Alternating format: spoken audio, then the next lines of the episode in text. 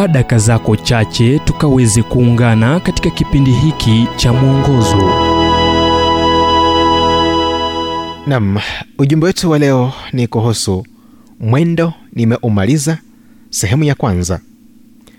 Kitabu cha matendo ya mitume mlango wa 20 mstari wa 24 lakini siyahesabu maisha yangu kuwa kitu cha thamani kwangu kama kuumaliza mwendo wangu na huduma ile niliyopokea kwa bwana yesu kuishuhudia habari njema ya neema ya mungu. Kukimbia mbio za marathoni ni vigumu inachosha kutinga maili 26.2 muda mrefu kabla ya mbio za marathoni za sasa kuanza mwaka 1896 wayunani walisherehekea mbio za kihistoria naye Fidipes kwenye marathoni kitambo sana. Mwaka wa 490 bc au kabla ya kristo wayunani na wapesia walikutana katika vita vikali sana kwenye uwanja wa marathon. Wayunani walishinda na jenerali wao akamchagua mkimbiaji mwenye kasi sana na kumtuma athens kuwaonya wasijisalimishe. Alifika huko na kupumua kwa nguvu sana. Tumeshinda akaanguka na kufariki. Alikuwa amemaliza mwendo. Akiandika kutoka gerezani kule rumi paulo alitangaza nimeumaliza mwendo. Si jinsi unavyoanza ni jinsi unavyomaliza. Na ni nini kinachowazuilia wale wanaoanza vyema na kumaliza vibaya?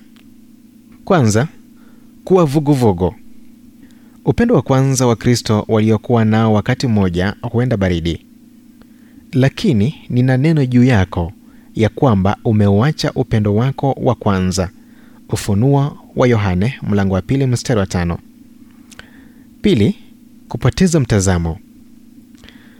Baadhi wanamaliza vibaya kwa kuwa wanapoteza mtazamo wa malengo na kusahau kile kinachohusu maisha ya kristo. Baadhi wanajikwaa kwa maisha yao ya kale na baadhi kupoteza umakinifu. Tatu kuchoka.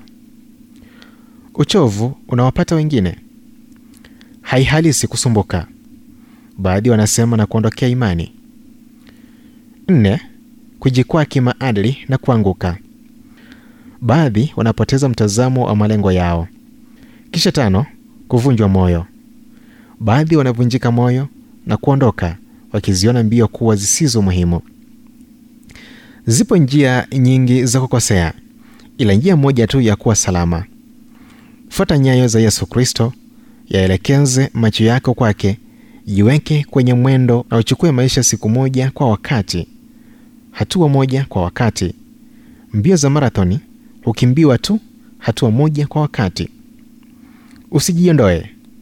Jinsi paulo alivyoshauri hatimaye mzidi kuwa hodari katika bwana na utambue kuwa yeye ni nguvu zetu na roho mtakatifu anayetutia moyo